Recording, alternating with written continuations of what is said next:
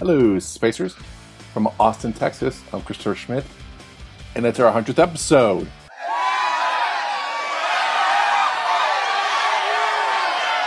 And we're not doing anything special for it, so that's great. Uh, not to say that our guests aren't special. Uh, joining me today is Simon St. Laurent, content producer at lynda.com, and Chris Enns, our producer extraordinaire and host of his own show, Show Me Your Mic podcast. And rather than spending uh, some time looking back at some lame clip show, uh, going over our last 99 episodes, uh, we'll do that another time, probably. Uh, we'll just catch up on some recent stories and headlines and uh, just catch up with some old friends. How about that? Sounds good, huh? Before we get started, some notes on where I'll be and some words from our sponsors. Uh, be sure to follow me on Twitter at Teleject, T E L E J E C T. That's Christopher Schmidt is on t- Twitter at Teleject, T E L E J E C T. I'll be emceeing the SaaS Summit, which is a full day virtual front end UX design conference. You can attend online on your mobile device, on your desktop, wherever you are in the world, as long as you have a decent internet connection on December 14th. Uh, you get free recordings when you register at saassummit.com.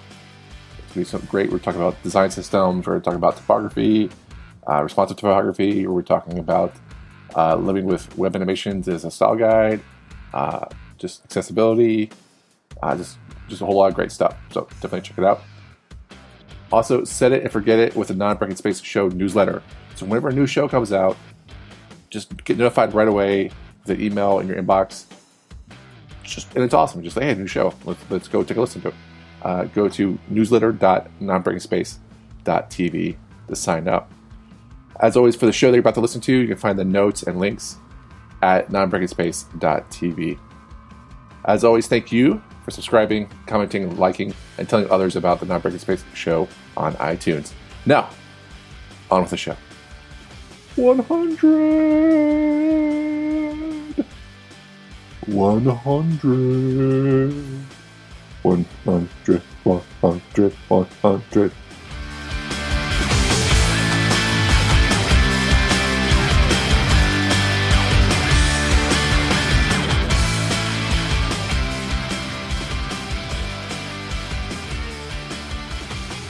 Well, yeah, but I will say, uh, so we have with us uh, Chris Enns. Oh, Hello. Sorry. there you go. Hello, Chris Enns. Hello. Uh, he's- and then uh, Simon St. Laurent. Hi there. Okay.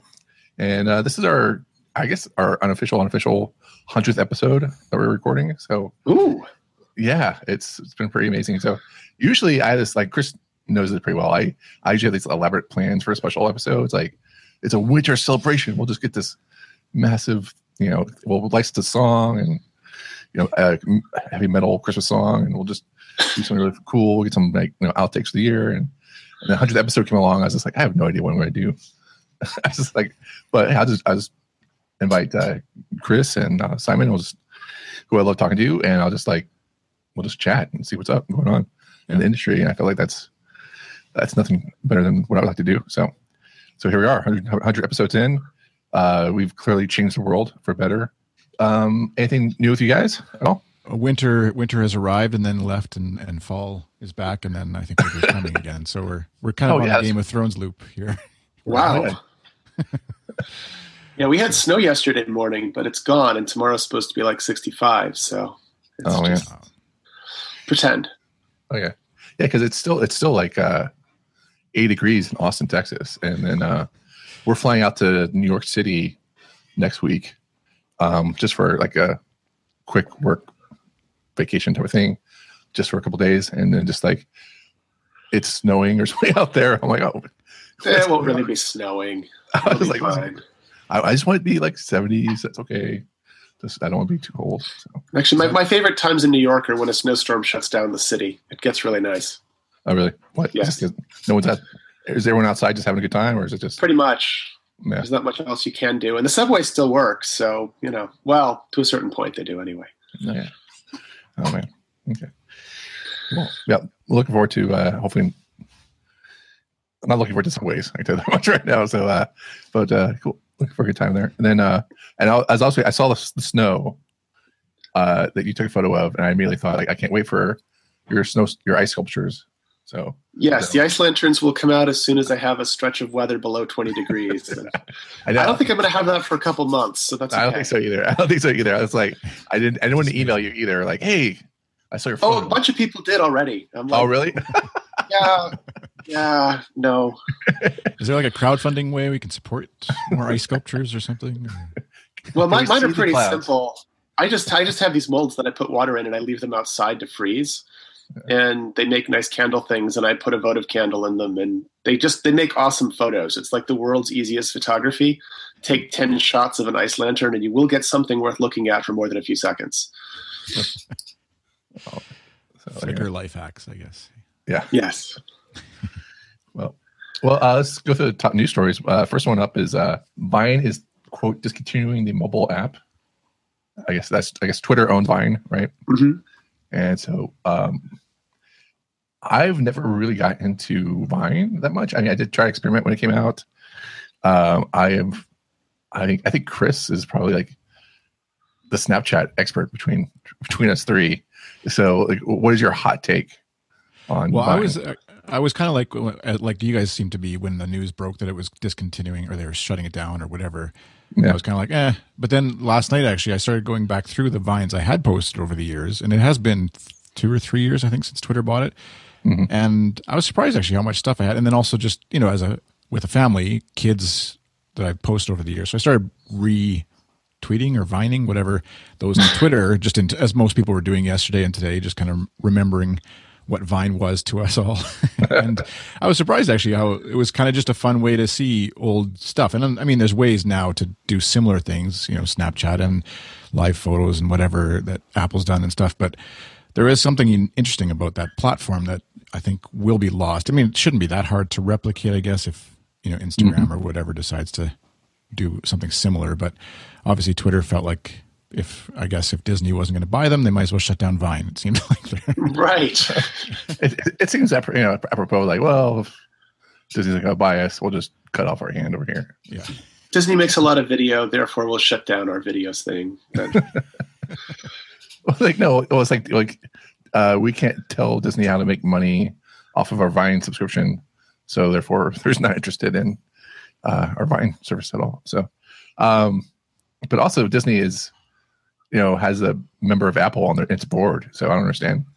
It it would have to be a really compelling case for Disney to buy Twitter right? Like Yeah, they, they just walk over to Apple, you know, like you know, to say, "Hey, build us this thing." And not that Apple has any track record of being a successful social media outlet, but it is like Being, so. It's just they could still leverage. They, I can see them going to Apple first before they go to. I don't- Twitter. I, I'll admit to being confused. Like I'm not sure who would really want Twitter, why it would be useful to them. Mhm. Um, it's you know, I, I I love it kind of as a public service almost, but I just they've had a hard time figuring out how to make money on it. I'm not sure anybody else can. Right. How do we keep this thing alive? it's kind of like the utilities in Monopoly, where you're like, they're good. Yeah. Somebody somebody has to own them, but nobody's really like seeking or hoping they end up with the utilities on Monopoly. Yeah. well, they get better if you own all of them, but yeah. So that's killing Vine, I guess. I don't know. Yeah, I thought like, you know, they just open up pro accounts um, to people who just you can apply for them, and I, you know, I wouldn't have minded paying twenty five bucks or maybe twenty five bucks a year uh, to update my prime, my pro, my pro status if I if I got one every year, just so I could say, hey, I'm legit. Um, you know, I know I'm doing on, on the service, and I, you know, I have a, some authority on on the social media platform, and I would love the same thing if I were on Snapchat, right, or something like that. Like if I had some, uh, some pull some weight on that. So I felt like they should have just done that earlier and just had like a pro account there, and then added features like, like not like too complex filtering, but some basic filtering uh, to filter out the trolls, maybe, or to filter out, you know, your top ten twirl, trolls. I don't know, whatever. But uh, they've got your top ten. Trolls. But uh, so, uh, but sorry, Jimmy, you reach your limit on trolls. You just really stop annoying people to me. Yeah, so I just feel like it's uh th- there's plenty of ways for them to to uh, to do that. But also, I feel like you know, there's also the flip side is that people who are on Twitter have to be anonymous. But I feel like with Age of Bitcoin and you know, uh, you can people can donate an account a pro account for for someone else. You know, I think yeah, they could they could they could still be anonymous and, and have a Twitter account too some way. But uh, I just feel like they they kind of missed that boat a little bit. But I, I think Google should still buy them in a heartbeat because I think they need uh, people searching for up to the minute news. That, that's why I feel like like whenever something newsworthy happens within a city or a state or or a nation or international, mm-hmm. you know, Twitter's where I go to for news. So I think. What about like the idea of um, like why wouldn't Facebook buy them? Which seems like they're competitors, but like mm-hmm. Facebook just runs it as its like quick instant messaging live chat thing, but then there's mm-hmm. also Facebook proper that you go to for like sharing cat photos and pictures of your kids or whatever.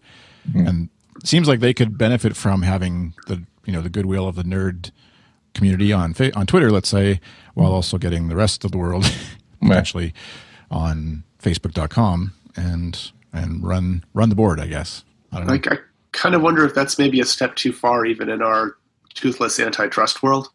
that might actually like because I, I mean I when I think of social networks, I absolutely think of Facebook and Twitter 1st mm-hmm. um, and that would be a shrinkage. Um, I work for LinkedIn, which is the other one that comes to mind, but like in a different zone. Mm-hmm. Um, I don't know that combining any of those three with the others. Uh, yeah, we'll see. yeah, I'm not saying I would like it either. I just mean like from a even from oh yeah monopoly. You know, just like who is it? Time Warner's buying whichever I forget which AT and T is buying yeah, Time or, Warner. Yeah, yeah, whichever. Oh man, goes, but, yeah, sort of the idea of like utilities buying the other utilities and monopolizing the whole thing. And we started with that Monopoly game. You're right. That was a good metaphor. yeah, I, I, heard a rumor that Vine was shutting down because it had too many videos of dancing Chewbacca's on it. yes, but I don't yes. know. Oh man, yeah, it's all Christopher's fault. Yeah, that was a, that was a good moment. I was really, I was like, I don't dance in Chewbacca outfits often. when you do, it's on Vine. it's it's on Vine. So, but yeah, that was um that was a good day because the uh, uh the backstory for these people don't know is like not that people care, but it's just like uh is that Cindy Li who uh who's uh, like first wave or is of web developers, whatever. So uh, she made her own Padme outfit from, uh, from Star Wars One, uh, Phantom Menace, and that's before the internet had outfits or or like dimensions on how to make outfits like that. She made it all by like eyeballing the TV show, and so uh, and it's just this elaborate outfits. It was really beautiful.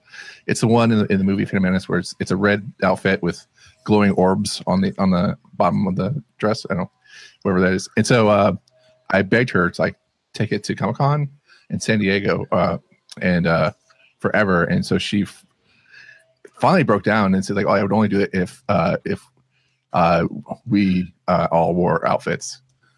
so uh, so uh, so Ari was in uh, Princess Leia.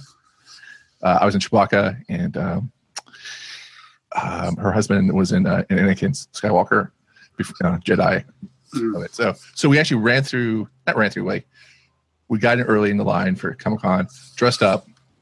I was six foot seven, you know, Chewbacca, you know, and I can't hardly see anything and we walked through. We I think we literally walked 100 feet, and then had to walk back out because uh, we couldn't go anywhere without people taking a photo of us. And that, and that took like literally like three or four hours of us doing that. And so where you see a photo of me of me dancing, we'll put in the notes, whatever. We just did it. We actually we accomplished this goal of like we got costumes, totally nerded out, and walked through Comic Con. So that was I was like the happiest moment. Like, I accomplished and, life life bucket goal, you know. And, and Vine preserved it. Yeah, you know, for the next like two months, right? Right. Yeah, don't take it down. Right, so. Next story: Apple's new MacBook Pros and cons. But uh, so it, it took them four years to come up with a new MacBook Pro, right? Because everyone was complaining like, "Hey, you have a new iPhone, you have new, do this or do that," and then meanwhile, uh, well, obviously meanwhile, but uh, what do you guys think of it? New MacBook Pro. I think um, I, I, the risk it feels like a lot of the re- review and response I've seen, anyways, has been kind of negative. I haven't seen one in person. I haven't touched one. Obviously, um, I wasn't that invited to the Apple event, and uh, but I, I'm skeptical. I, I think it could be one of those things, like the little touch bar thing, could be one of those things that's neat once you actually see it in person. You use it. To me, it looked a little gimmicky and kind of reminded me of old like 90s la- style laptops where there's like buttons all over and shortcut keys and you know just that kind of thing redone and it, admittedly well you know done redone well but at, yeah it felt a, feels a bit like i'm already looking up at my screen i don't want to have to and i can type and and act you know, find my mouse uh, without having to look down at stuff whereas that feels like there's no no um, pressure, no sensitivity to anything, and so you're just going to be basically looking down all the time to try and find stuff. But I'm willing to be proven wrong. I guess I'm just skeptical that it seems like to have spent that long basically putting a mini iPad or whatever in your keyboard, and that's the big reveal. I don't know. I'm I'm underwhelmed, I guess, but yeah, I think it'll have a web API for the touch bar that's based on the marquee tag, and uh, it just makes things scroll back and forth. yeah. um, right. All right. Yeah, I saw the blink tag is getting resurrected too, probably. There we go. There we go. Um, yeah, I mean, I've been kind of stepping away from Apple for the last five years, so I'm basically the wrong person to ask about enthusiasm. But um, I mean, I am talking to you on a on a PowerBook, but that's on a PowerBook. PowerBook, wow, right? that would be great. I am talking to you on a MacBook, but that's because my employer handed it to me, and I was trying to speak to you from an HP Sprout so I could show off just how weird and awesome Windows can be. But you know, um, that didn't work out. So. Um, yeah, I I'm kind of weirded out. I mean, I've watched for years as like it just was always the same laptop. My parents asked at one point if they should upgrade, and I like checked out the specs of my mother's old MacBook and the new MacBook, and I was like, um, is something desperately wrong with the old one? No, don't don't don't move at all. Just stay. Um, it's been very weird to me. I mean, partly because I still have them for work, I'm less and less enthusiastic about Mac OS as well. Um, I kind of feel like somehow Windows got around them with that whole Ubuntu Bash shell thing now, and so all of my development needs are now like no longer need a Mac. Um, so I, am yes, I, I I don't see anything exciting there. Um, I alternate between being a total Apple fanboy and totally wishing they'd go away, and I'm I'm definitely deep in the go away phase right now. Yeah, it seems like uh, uh, I'm a, I, for better for better for I think Microsoft learned a lesson from Apple, mm-hmm. and they've took it to heart. And Microsoft is now a better Apple than Apple was. So I don't know. Um, and so I don't know. My concern is uh, I'm not too worried about that um, touchscreen it's like it's, and it's, a screen where the function keys used to be, if you will, air quotes used to be, and so they still replaced it. The escape key is is now this virtual, you know, a touch key now and stuff. My thing is like I think this is just a step towards replacing the whole keyboard with uh, like an iPad uh, interface, like just like you have a nice, you see you have glass on glass, so you fold it up, and I feel that's like where it's going. Is like so you're so you'll be just typing on glass because you know there, you have the iOS keyboard already, so you just you know it's and MacBook keyboards have been terrible for a long time, so maybe yeah. that would even be an improvement. yeah, I mean, and they even touted like their new scissor like uh, keyboard uh, keys. They, they made another generation cut, which is like four years.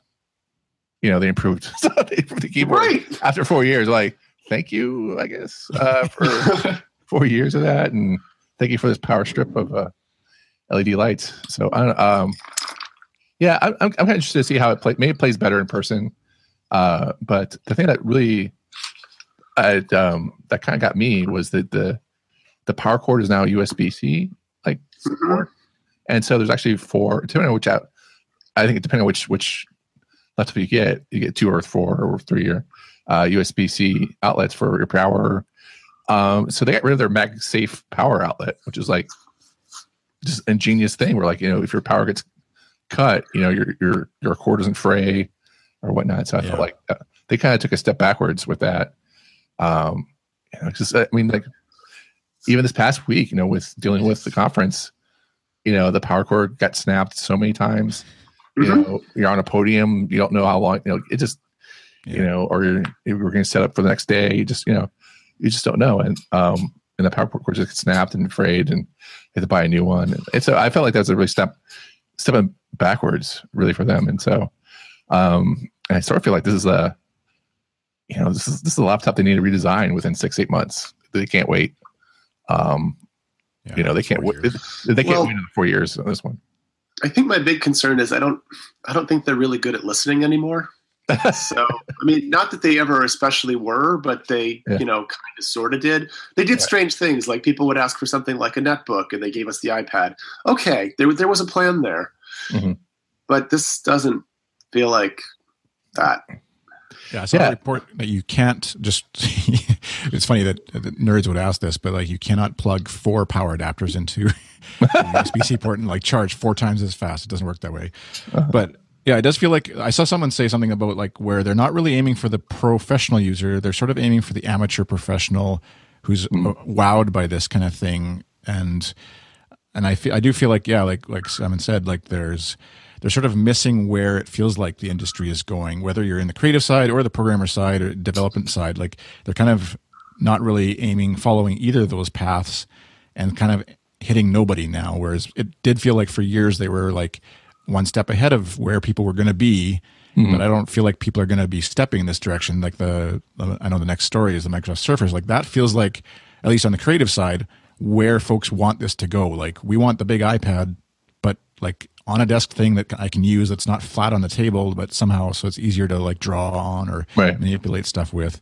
Um, where this is like, well, sure, I can have a little touch controls for the say scrubbing in a video if I'm a Final Cut Pro editor, Right. but really, like the Magic Trackpad is should be just as good, and then I don't have to try and navigate. Like I was saying, like look down and figure out where my hand is on the. there's like two point points. Like, one, I felt like you know Microsoft's been beating up Apple on the commercials, saying like you could you could touch our like our tablet and it's way better than the laptop. And I was like, hey, uh, we'll just wait till Apple comes out with their new laptop.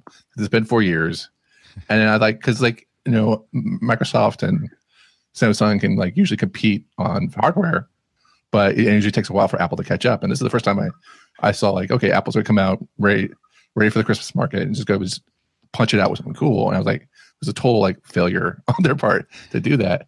But I thought like maybe they see something with a pencil, right? The Apple Pencil, where uh, it's a just a gorgeous tool. I love the tool. I, however, lose that thing all the time, you know, and uh, and then also the user interface, and also I use it, but then maybe it's not really designed for being used very well because of the. I'm not sure you remember all the charging of how to charge a, uh, a pencil. You stick it into the iPad, and it looks like an iPad popsicle, whatever. like, so, and Right. it's so I just I- maybe they're just not down with uh like this these kind of external devices outside of the outside the iPad or, or the oh, iPhone or or the MacBook or the laptop. Maybe they're just like they want it all. Yeah. we just buy the device and you shouldn't ha- own anything else other than these like three devices or or whatnot. Well, so There were kind of two responses to the keyboard stuff that I thought were interesting. One is that my kids are perpetually confused by the MacBooks we have because it's not a touchscreen and they're the only things in the house that aren't. So they're always like, and one of them has a broken piece of glass on it, which we would care about if it was a touchscreen, but we haven't fixed yet because it's not. Um, so there's that. And then the other was the video editors I was talking to who were like, yeah, I guess I could use that strip for video, but my laptop's always closed when I'm editing video. Yeah, So for them, it's like, um, yeah, never mind. If I'm if I'm doing video work on an airplane, maybe. yeah, and it's there's the potential. I guess that's this is where I always give Apple the benefit of the doubt. I guess in the long run, because maybe there is a bigger vision here. You know, like we've seen in the past where they've sort of planted the seeds of something, and then it actually isn't ready right now, so they have to sort of put out a stopgap. Like this is maybe but it feels like like you said christopher like they're building towards just the ipad on where your keyboard is and that's to me isn't really exciting either yeah I I think I think that's way exciting for me because um, then your display, your keyboard display, can be even more context sensitive. Like I mean, the whole idea behind that function strip is now is now you have a context sensitive uh, menu, right? And Right. so you're and where these uh, function keys are probably like for the casual user, like like the that the target audience that Apple is going for doesn't really hit the function keys that often.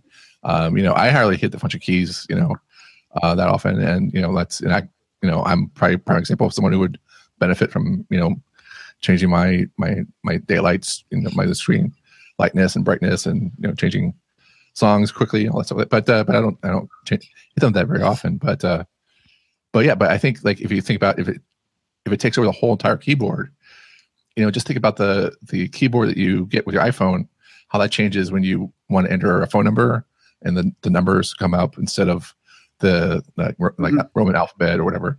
And so you, it's really easy just then to have like um, another example would be like uh, there's all these uh, um, plastic key keyboards that have, they're, they're color coded for video editing that you can buy off of Amazon, whatever, and you layer that on top of your keyboard. What if that was just a baked in to the uh, to the OS, where you're just like, I'm now in editing mode. Here's all the hotkeys, uh, color coded just for me to run around easily, and I don't have to worry about, you know, scissor keys like failing on me or whatever like that. So it's pretty. I think it's pretty. I think that's that's a lot of cool cool things to go in in a cool direction. Uh, I did not buy the DJ example though.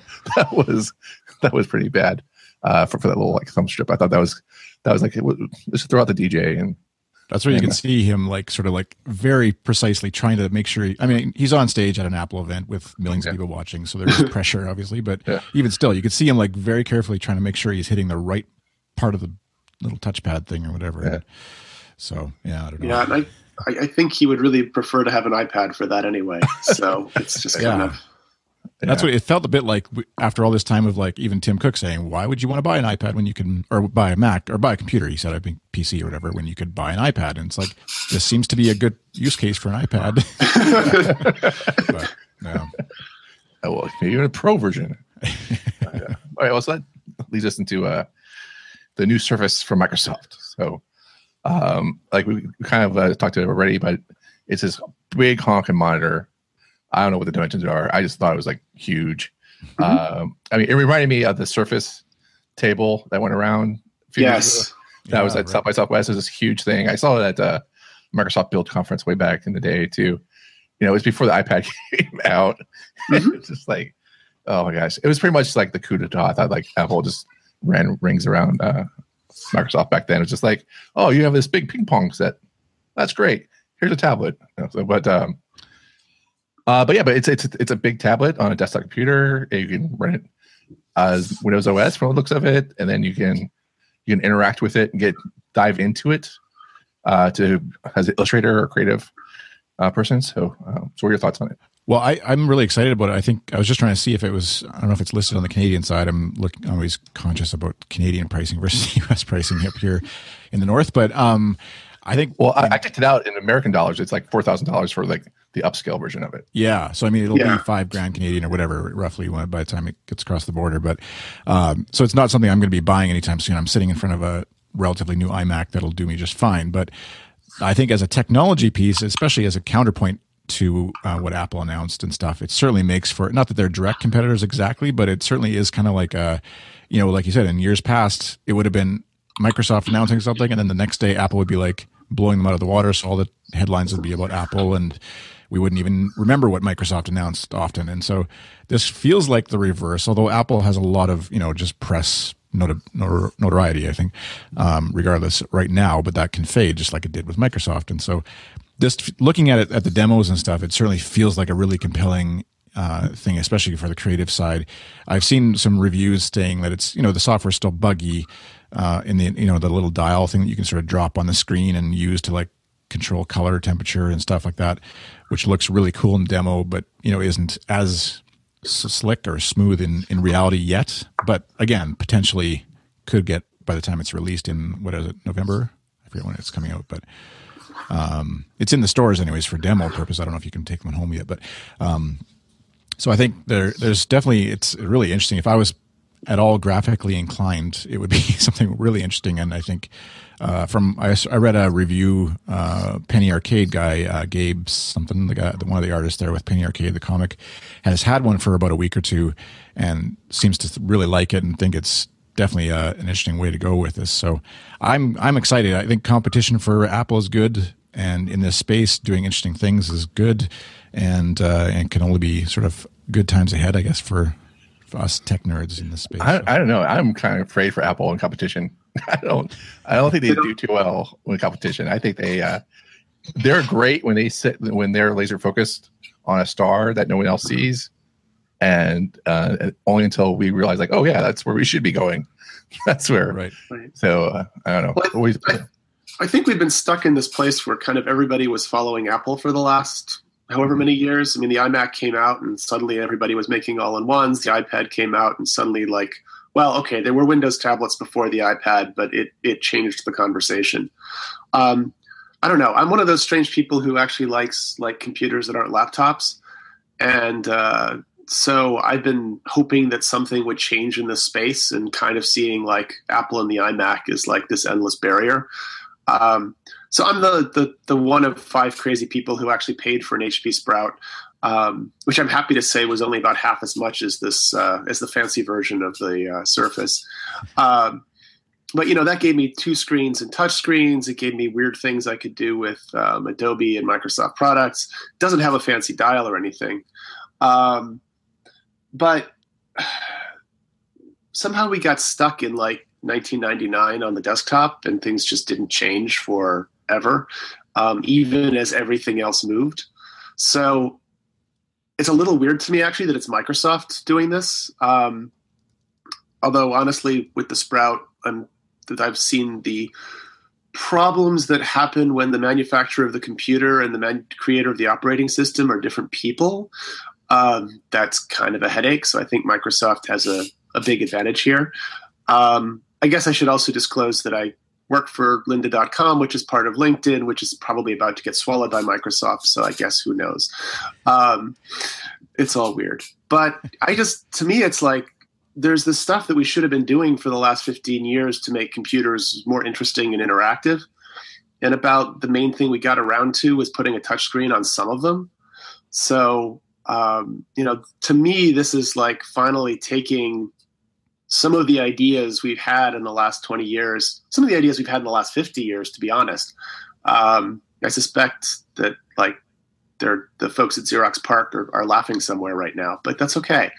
Yeah, I just I feel like it's it's finally coming together. I don't actually care very much who does it. I'm just like happy to see the ice breaking and that you know we can look to different interfaces than classic keyboard and monitor and mouse. Yeah, I definitely step away from the beige box mm-hmm. and keyboard and, and, computer screen. Yeah, I totally get that. Yeah, so I, I like that's one of the things I, I, I do like about Microsoft uh, Studio. You know, is that uh, Surface Studio is it's relatively light. It's springy. Uh, it has a little the dial interface, which I, I assume other computer software applications will be able to latch I'll, on do their own well. I've some doubts about the dial. I bought one of those Griffin Technologies dials when they came out. I don't know, 2001 for the Mac, and it seemed awesome for about 20 minutes. Yeah, but you can actually place it on the screen now. That's true. That's yeah, true. Which, which, I mean, you mentioned it earlier. Like, like Microsoft has had touchscreens before, and uh, in a previous life, you know, I actually bought like a bunch of those uh, laptop uh, folding screens before the iPad was even like a whisper. Mm-hmm and uh, you know, I was kind of sort of impressed with it. You know, I could draw, I could draw on it. It could recognize my handwriting, which is great because it was terrible handwriting. And uh, it was just, it, it, it, wasn't half bad, but it was still right. like 2005 I, technology, right? It was still. I did like, I did like the ping pong table. I was much more comfortable putting my beer down on that than I am with most computers. So that was. that that's the uh, beer analogy, right? Like I can only buy, I can only buy and hang out with a computer if I can put a beer on it. Right. That's, that's, that's, I don't know about the Surface uh, Studio for that. We'll we'll have to see if it has a cup holder. I will accept well, you as a robot overlord if I could put a beer on you and yeah. out. The studio, I think, from my what I see, it only goes like it doesn't go completely flush with the table, right? It goes no. almost flush, I think. So yeah, your beer yeah. will slide down. okay, well, let's figure this out. That's not a challenge. That's a challenge to undertake. Yeah. That's a that's a Kickstarter waiting to happen. studio cup holders. you're drawing on the weekend. You need some help making deadlines. Jony Ive is paying attention right now. Back in the studio. hey guys, bear me, bear me. I do think the little dial thing. I think just like the the Apple uh, touchpad, if you will. I think the or yeah, that's what's called. Um, will be one of those things that when you see it, it'll either be amazing or it'll be like you said, sort of like the, the other dials of the of the past, where it's like, why would I do that when I can just actually touch the screen and you know or whatever? Have to go find this thing, forget where I put it, and stuff like that. So. Right. Yeah, and I feel like uh, like Adobe's yeah, I think it was Adobe's Bridge and Ruler. I think uh, were great devices. However, I don't use them, you know, and uh, that's because I I don't really I'm not really bought bought into the whole toy uh, Adobe ecosystem. However, if I was able to, you know, I can use a pencil for Apple's pencil for other apps besides Apple's uh, apps. It's really great, and I love it. And uh, uh, it has a great way to do it. So I feel like if if it's uh, if that dial can interface with other apps, I've you know I could just see myself engrossed into the computer, making art, making creative stuff. And I think it's just going to be more of a, you know, our our platform, our you know, nation is really going to be about people making stuff and and creating stuff now, and and uh, via computers now. I just feel like we have to get more engrossed and making cooler stuff that way. And so, yeah, I just you know, I'm I'm excited about the dial. I'm put me on record for that. That's me. I want to see the web API for it. Then I'll talk about it. Okay. so, next on the list is CSS DevConf superpowers. I did not write that. I don't think that was me. Okay, so what was your? That that show made me happier than most of the ones I've been to that I can remember. Um, I got extra excited last night when I realized the shirt was glow in the dark. Um, so that was that was extra awesome. But um, yeah, I feel like we're coming up to a to a kind of a turning point. Like I was just talking about how the ice is breaking on like desktop design stuff um, I think we're actually coming to a point where like there is so much new stuff in CSS mm-hmm. that over the next like two or three years, we're not going to be able to help ourselves in coming up with new ways to use it. Um, there was like, a yeah, what do you mean? Like figuring out new designs, like finding different ways to create interfaces, um, like figuring out ways to make stuff that look really nice on that uh, Surface Studio in ways that the people who built it in the first place didn't think about. Um, only if we get the dial API, of course. Um, but you know, like there was a comment I think Jen Simmons made about how like in CSS because everything floats, you sort of get this like model of everything kind of plastered to the top. And ever since she said that, I've been looking around and going, "Oh, it's all true." and uh, yeah, I think your analogy was uh, floats. It's like if you think of a bathtub, bars of soap, yeah, bars of soap all floating to the top. That's like, yeah, this ivory 99 and 44 hundredths percent pure thing. It's yeah.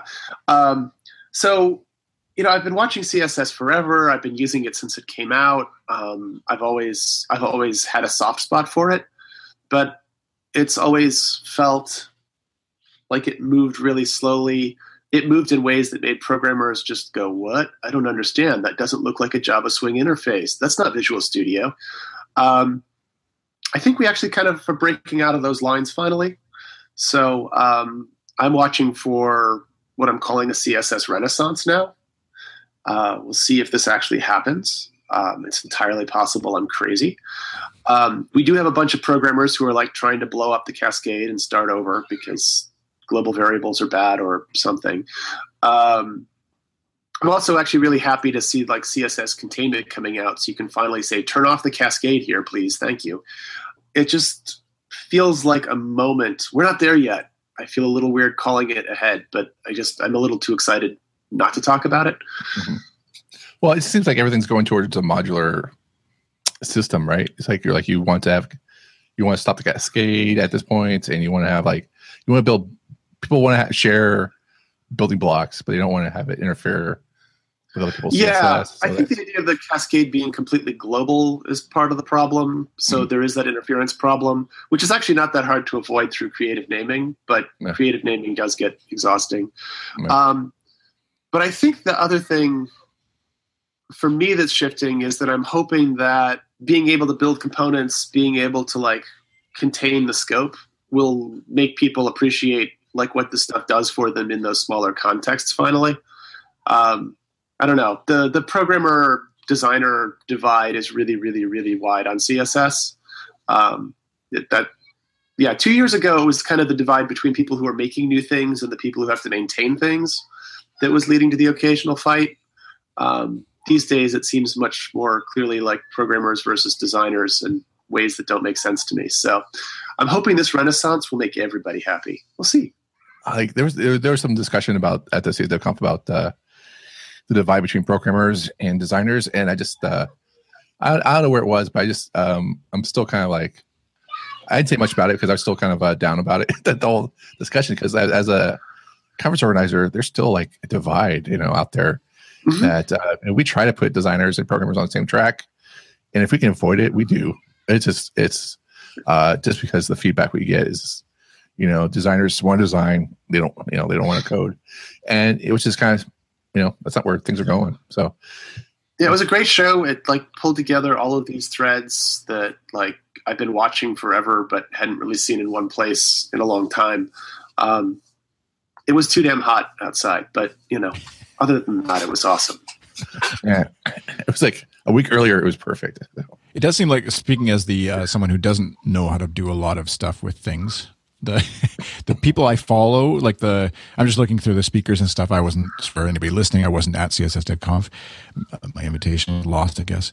No, um, but the, the, the folks I follow, the Coyiers and, and stuff, they seem like that the type of people that you're describing, like the leading where they are designers. They're not like um, necessarily amazing designers, but they're really good programmers, or or they're pretty good program uh, what was the opposite? They're pretty good pro- programmers and amazing designers, I guess. But they they do like a lot of the the leaders of people that I follow as someone who's you know works at a local level with clients and websites and WordPress and whatever, and you know, kind of like I'm two years down the road from where you guys maybe are talk or people at the CSS Dev Conf are talking in terms of what my clients are actually going to come saying, "Hey, can we have animations now in you know a year from now, or whatever?" And then I'll have to figure that out. But yeah, a lot of it's exciting, I guess, to see sort of like what Simon was saying that the the people I follow anyways are bridging that divide, I guess, in a healthy way and, and feel like they're multidisciplinary kind of artists, creative programmer, able to communicate with all sides of their brain, not just one track. It looks exciting from down here, I guess, is what I'm trying to say. Cool. Yeah. Yeah, I'm, I'm thinking it's also kind of has a weird echo and like what we were just saying with the Microsoft and Apple stuff. I mean, in some sense, this is all design and like, how do we make it easier for people to build cool things? And I think that's actually happening lately. So a good sign. Yeah. Yeah, and then also I think uh, it's also the first time we had um, uh, fighting burnout. Uh, it kind of like a health. Oh, that was a great talk.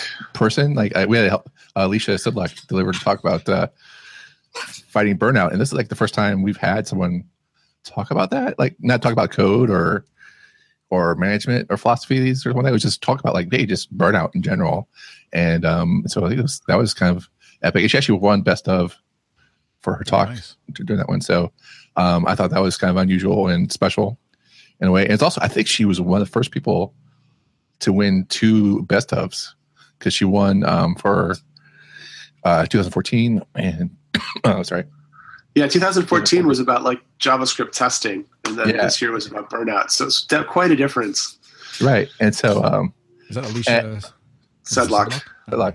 Yeah, and so she's uh, and just for people who don't know, just like uh, to in order to get to speak at CSS DevConf, well, yeah, it's a, it's a good feature speaker, like you know, if you're a keynote, uh, it's like a few number of people, uh, just so we can like you know have some keynote uh, people locked in because they usually get picked up pretty early in the conference cycle. But then uh, then we have a, a call papers, and so and that's a double blind voting. So we don't know who's going to be coming to our to the to the conference speaking until pretty much late in the game, and um and both Alicia's talks were won, and so just for for that to happen, that's one speaks a lot. So hopefully she's uh, uh she's she's in a great great position because I think it speaks volumes to her communication right. skills. Uh, is a phenomenal speaker, and I just really blown away that she picked that topic and did great. And so, but, well, the uh, audience was clearly sympathetic. I mean, I kind of told her thank you for describing my past year. Um, it, um, yes, I should have taken more than two weeks between jobs, but that's okay. We've kind of reached a point where like the tech industry has been pushing and pushing and pushing and pushing. And we're kind of reaching the point where we can talk about how that's not always such a great thing to do. Um, there are a lot of people who are still totally into pushing. I don't think that's going to change for a while, but at least the resistance is forming. So we'll we'll see where that goes. But I was I, the, the, conversations that that triggered at the conference. The uh, I don't know. It triggered a whole different set of kind of work and technology conversations uh, that I'd felt like before the before that talk. So and I was just talking to someone earlier. I just uh, just because I cause we run CSS Dev Conference, well, like talking with um, uh, one of our sponsors about it uh, earlier today, and um, I was just like, I just I, I, didn't realize it, but over three nights and two days, we went to uh to the boat tour of San Antonio, of the Riverwalk, mm-hmm. uh, and then we did uh, Day of the Dead celebration uh, with a live mariachi band, all female mariachi band, face painting, tacos, whatever, like the whole thing. And then the next night we did uh, uh, historical reenactments at the Alamo, and so I don't think you. I think we did the San Antonio experience wrapped around a tech conference as much as you can. So I think we just Well, we did a lot. I'll admit that the fried chicken tacos might have had something to do with the superpowers. Okay, Great. those are the best tacos I've ever had. in a while, So Yeah, those trucks were great. yeah, that was, and that's coming from a guy who lives in Austin, Texas, who has to be, who, has to, by definition, hate San Antonio. But, but, but anyway, cool. Uh, next topic is CSS on resumes. Is that right? Or Yeah, this one comes out of the same thing. I just it's Yeah. a little different from superpowers. So Yeah. like I realized over the last well, really at the conference it crystallized. Um, you know, we've we've had people talk about, you know, so what are you good at? And what people put on the resume is CSS. And that doesn't actually tell you anything anymore. So like anybody who's out there who's like putting CSS on their resume, please put in more detail. Do you know layout? Do you know like how to deal with complex spreadsheets? If you're one of those crazy people who can do animations that Chris is going to need in a couple of years, you know, put it down.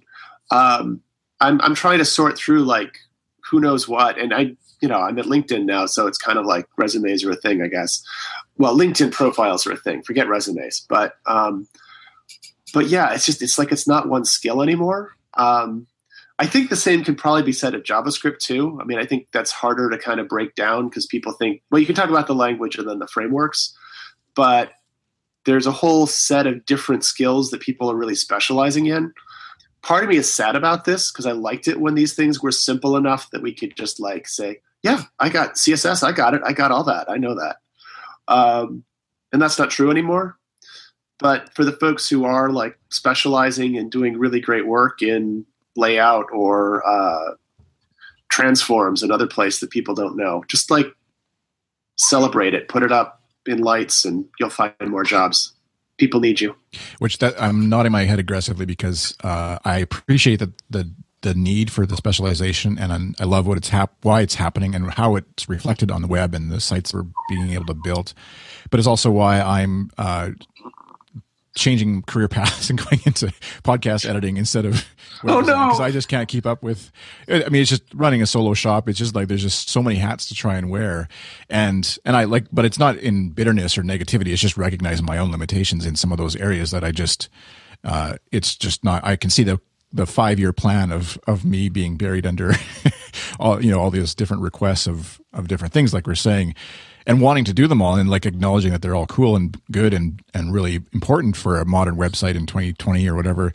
Uh, but yeah, recognizing that um, my brain isn't big enough to keep up, maybe or small enough. I don't know whichever way you want to look at it, but it's it's it's it's definitely exciting times, and I, and it's interesting. It probably is good for folks to hear that they shouldn't necessarily be generalists as it maybe was in the past, but that specializing is going to serve them well, you know, right now, but also obviously you know a year or two down the road when animation is we keep using that one, but whatever whatever specialty it is within CSS even is going to serve them even more in a year or two when that's becomes a bigger player. So The animation is the one that feels more different than the rest, yeah. but it's yeah, awesome. yeah, I just feel also like as someone who's grown up with the web, it's just like um, I just feel like this need to be a journalist, and I just have to. I just- I've learned to let Yeah. go of that. I think is just is the hardest part. Is like there's so much. It's so complex now. Twenty years plus going into it that I just need to give up on that. The fact Well, that I'm not quite giving up on it. So I, I so like five or six years ago, I built an iPhone app with web stuff with Jen Robbins, and that was great. That got me back into the details. That got me well into the muck. There was even a little Objective C involved, unfortunately. But anyway, um, what I'm trying to do now is figure out what like the simplest new stuff is that can possibly work. Um, I think we talked last time I was on about like the flexible typography stuff I was playing with. And uh, you know, it was great to have a talk at CSS DevConf where I was like, "Yeah, I knew that," which was awesome because it meant that I was not insane in what I had chosen to do. Um, I'm going to be trying kind of the same thing with layout, and you know, let's see what we can do with Flexbox and Grid and some kind of vaguely sane backup plan. Um, I think there actually are paths into these things, but it's kind of a matter of like choosing sane projects. And too, too many people I'm talking with right now are like, man, we're building this app. We got to get all these things pixel perfect. We got to get these details done and we got to have it out last week. And I, I think in those kinds of cases, it's just like, um, never mind. I don't. I don't think we can help you. We'll see. I mean, I I I, I think it's going to be hard to stay a generalist, to stay a really good generalist. I'm going to be a bad generalist for a while, but maybe yeah. I can find points to get in. Yeah, I feel like I still want to be a journalist in the sense that uh, I, you know, I want to own my own printing press, right? I want to own Ooh, my blog, yes. you know, and um, I don't get. I think that's the my limitation. Will be like, as long as I could, um, you know, that's what like Jim Keith does, right? Like, I feel like uh, I really love his his ability to blog and then have his, his tweets be blog first and then go out to Twitter or mm-hmm. his Facebook stuff. And I feel like that's like where it should go. Really, it's like, and um, I don't. I'm not sure about blogging tweets is a thing I want to do, but but basically the fact that you can do it is pretty awesome. But um, but yeah, but that's that's where it goes because I feel like, um, you know, I'm not big. You know, I love Twitter, but the fact that they have a crew of people who will evaluate uh, hate speech on on the service, who I don't know who they are, and I don't know what mood they're gonna wake up in. Kind of just, yeah, if I if I say something stupid one day, in my uh, am I I could be banned for life. I could be like you know, so that kind of like kind of worries me. But the fact that I can I can fire up a WordPress blog and say my piece and not have to worry about uh, some third party social media site taking me down uh, speaks volumes to uh, it's it's not speaks volumes, but I just feel it's very important to me.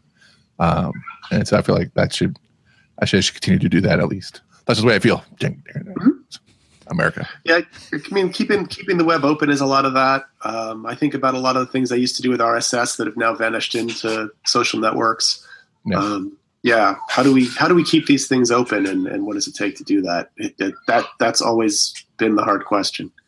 Right, and then also like those services, like we, we talked about this before, Simon, but like about uh, closed uh, social walled gardens and stuff like that. But like, you know, even though like Amazon Prime and Google will take take your photos for free, you know, and just and store them, which is great. But then what, what do you do with your photos? Like, are you storing your photos? Are you, you know, my, my photos are in the cloud, so I've I hope it doesn't rain. That's all. But, so that's it. Uh, uh, ever growing JavaScript stack. Number six. Oh yes, this is just uh, this actually ties into the CSS stuff. I mean, on the CSS side, I feel like there's this renaissance coming. On the JavaScript side, I see like this Jenga game that's getting really out of control. Yeah. Um, there was a piece a couple weeks ago about like what it's like to be a JavaScript developer. That's really like a snarky piece that generated all kinds of like, yes, this must not have been written by a real developer kind of responses. Um, this week there was you know a piece about like how to set up for like modern JavaScript, and it's it's like ten steps. But a friend of mine is on like step six an hour ago, and he had eight thousand three hundred and thirty two files created as he was building his you know smooth JavaScript stack.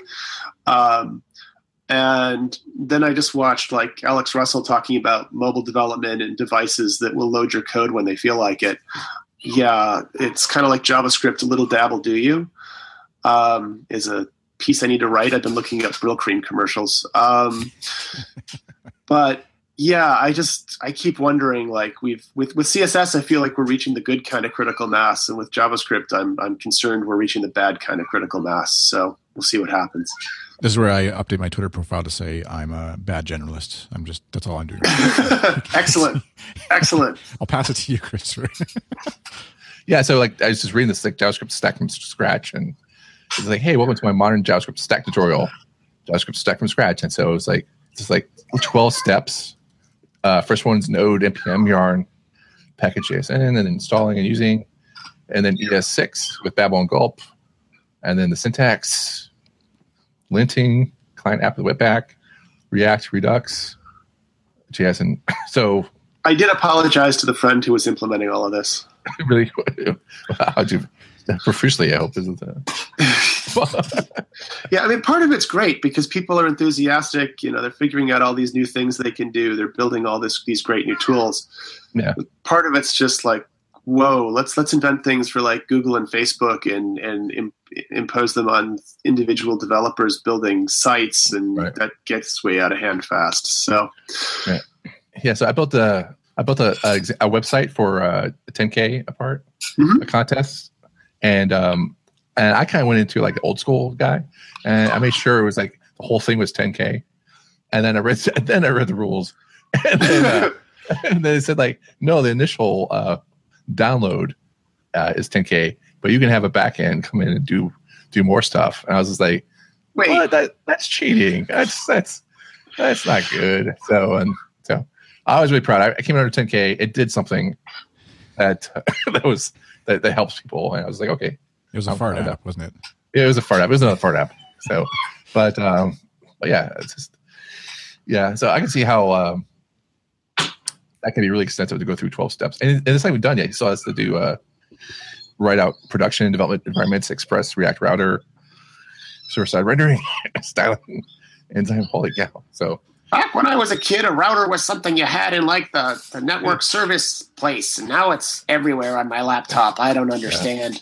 yeah, it's everywhere. All right. It sounds just like to me. Uh, it sounds like a, an order at Starbucks is what when you say all those things. That's that's what I hear. I will be living in the bathroom for the next week. Oh, there you go. Okay. Uh, next thing is uh, Stranger Things Peanuts mashup. Yeah, so this is where in my expertise. Let's switch All gears. Uh, right. No, the uh, I just saw this go by the other day, and and uh, it's kind of like we're I, I, depending on when this gets released and edited, I guess depending on your editor, however long he takes. Um, but the in, in gearing up for Christmas, and Peanuts have a special place in my heart, anyways, for Christmas time, and then but also Stranger Things is oddly uh, the you know, smashed Netflix series, anyways, is had a little bit of a holiday vibe to it, despite being about you know children dying and oddly enough. So this is a mashup of the two by an artist that I thought was just kind of like I saw the little preview clip or whatever on Twitter where it was just like one particular scene, but it actually is a fully fleshed out three minute long, anyways, cartoon uh, with the Stranger Kid, Stranger Things kids in the Peanuts world. So worth checking out if you haven't seen it uh, ever, but uh, and and enjoyed Stranger Things. Yeah, I mean, like before Stranger Things, the the biggest series on Netflix was Fuller House. Just like- really? yeah, Fuller House was like just the the the maximum, like it's up here, and then because it's, it's not offensive, it's you know it's Mhm.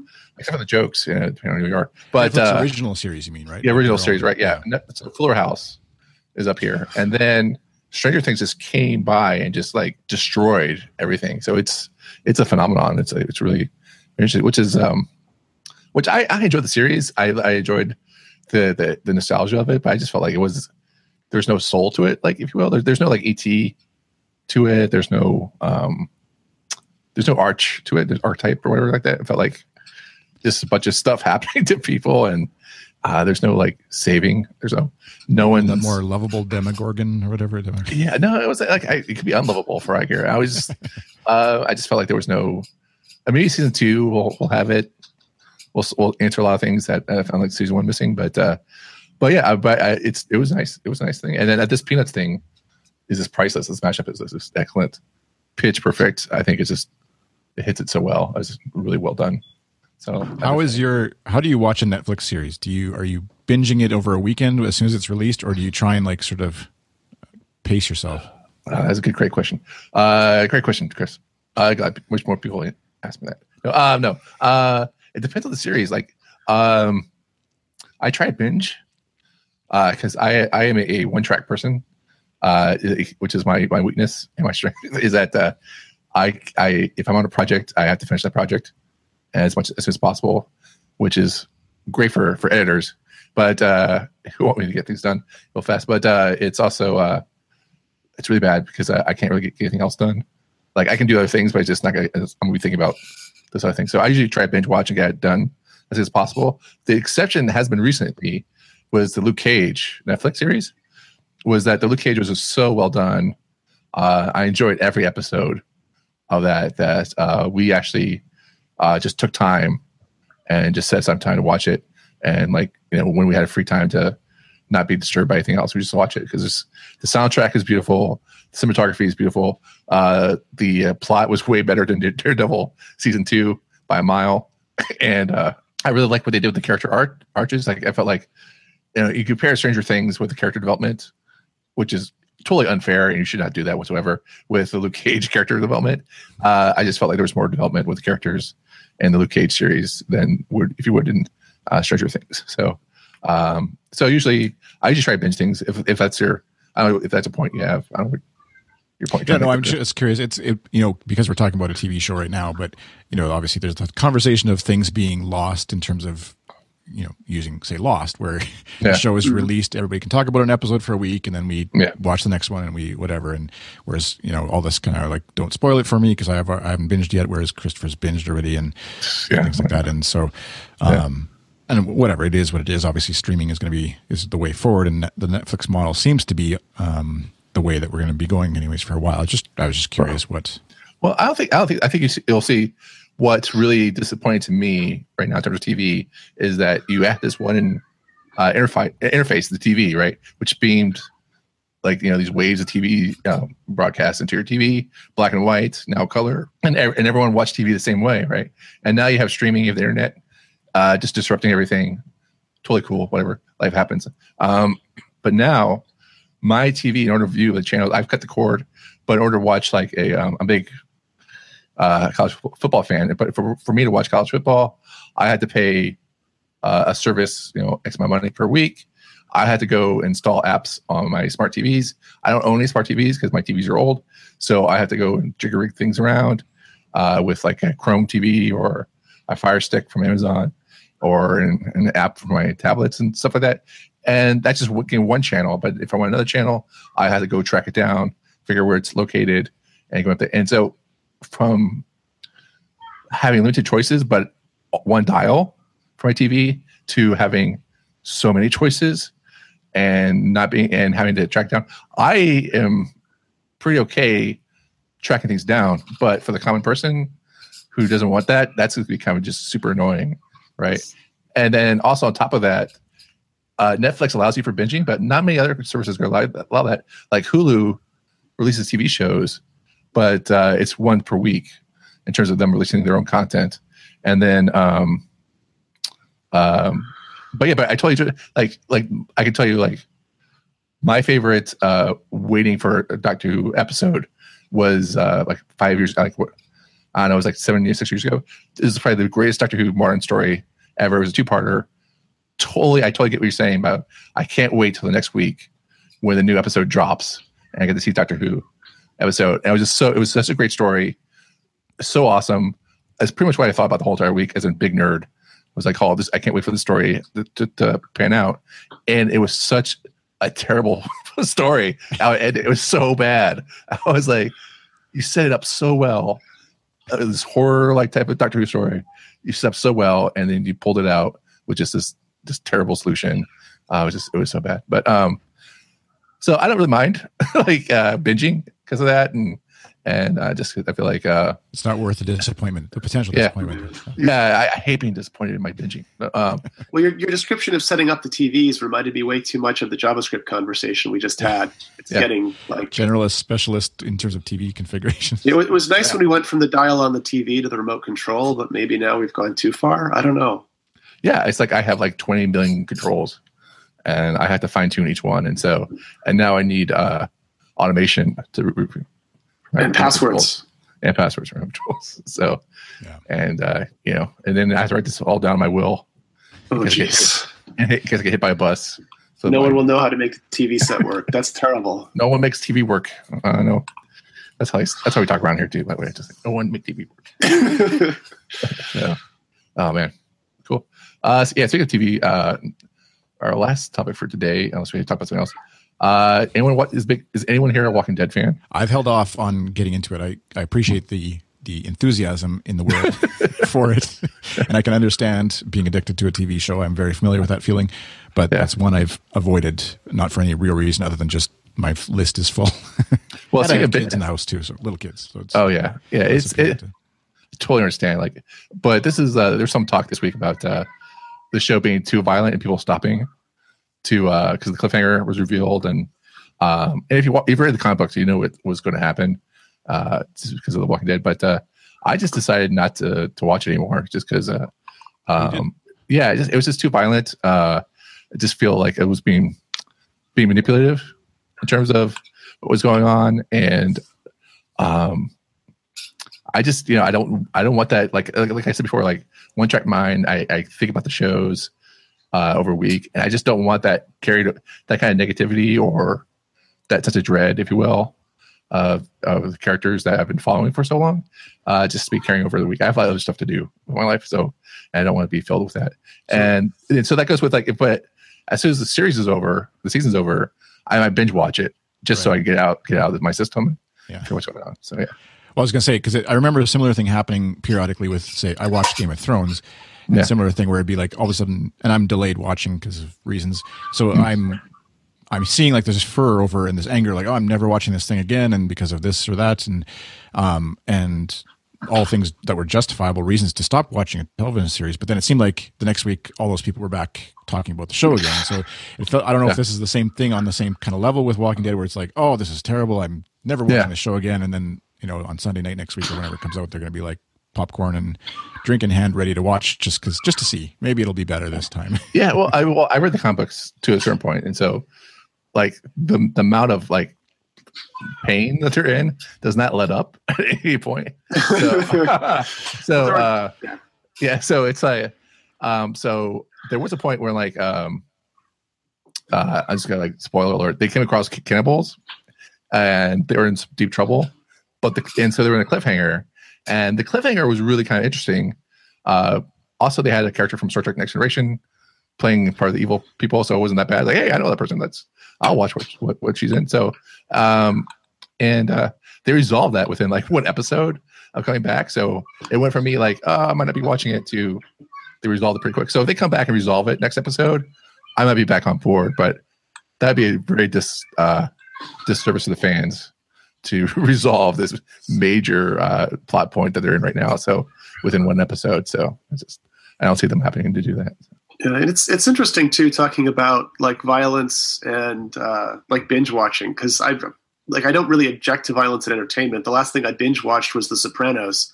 Oh, yeah. And you know there was plenty of violence. There's plenty of manipulation. There were creative cliffhangers. I think maybe handled a little more smoothly actually than most of what I've heard lately about The Walking Dead. But yeah. um, but because I didn't watch it when I had to wait a week between episodes, like my relationship to it was totally different.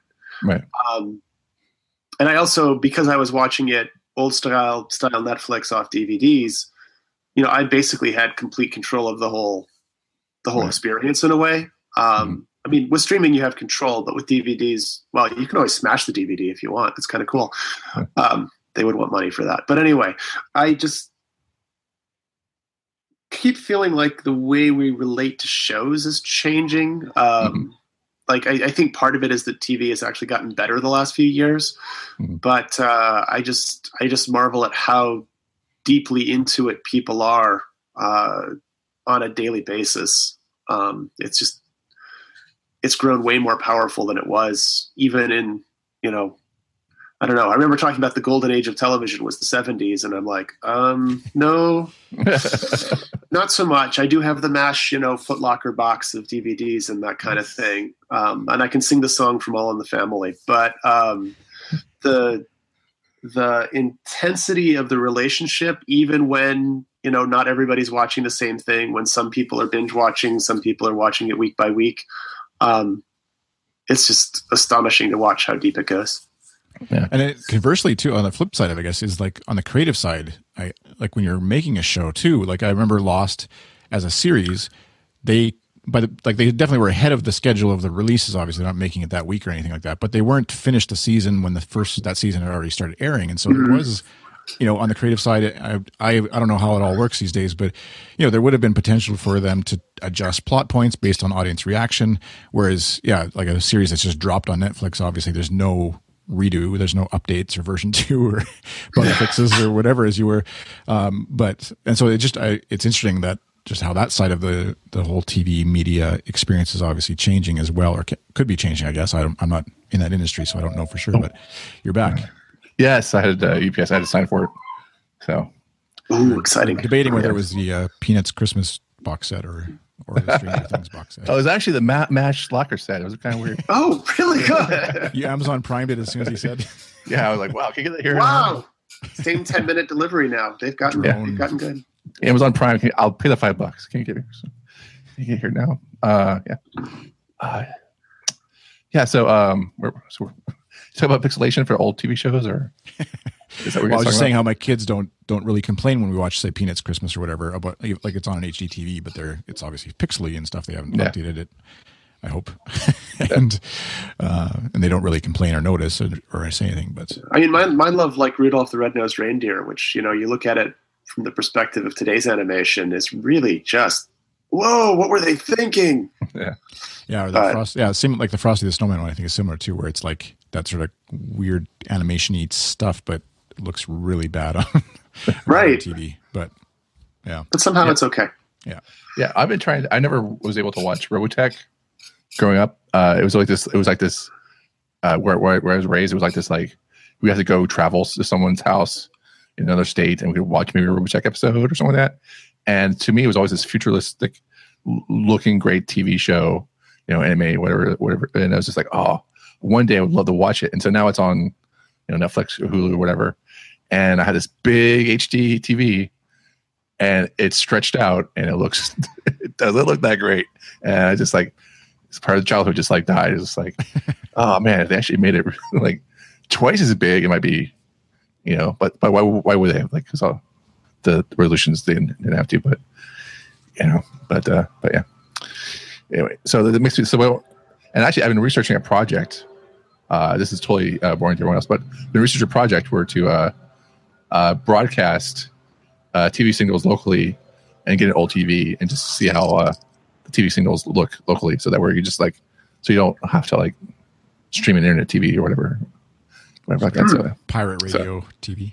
My my own pirate. My well, like, is it pirate if it's just for you? I don't understand. I don't know. I don't know. So, but uh, but yeah, just because like um, because I remember this project was this guy who who collects old TVs, but there's no way he can connect uh like plug into old TVs because they, they weren't designed for you know uh, plugs in the back. They just were designed for channel surfing, and so but he wanted to watch like modern TV shows on his old TVs, and so he actually had to come up with a system of broadcasting uh, RF signals to uh to his TVs and so on. So I was like, oh, that's pretty sweet. Oh, so I'm going to try to do that at some point when I'm retired. or something. I don't know.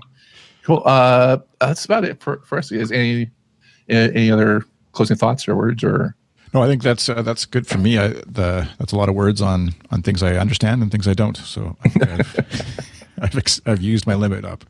okay, cool. All right, Simon. The world just keeps moving really fast, so I'm All just trying to keep up. All right, cool. So where where can people find you online, Chris? Uh, I'm iChris on on Twitter and uh, chrisenns.com is where I blogged back when I remembered how to use WordPress. Simon.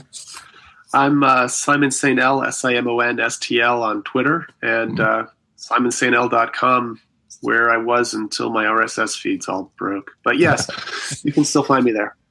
Well, we should also say like the last time you were on here, you were working for a previous company, and then Yes. you have a new job at uh, lynda.com, but then Right. lynda.com got bought by linked.com.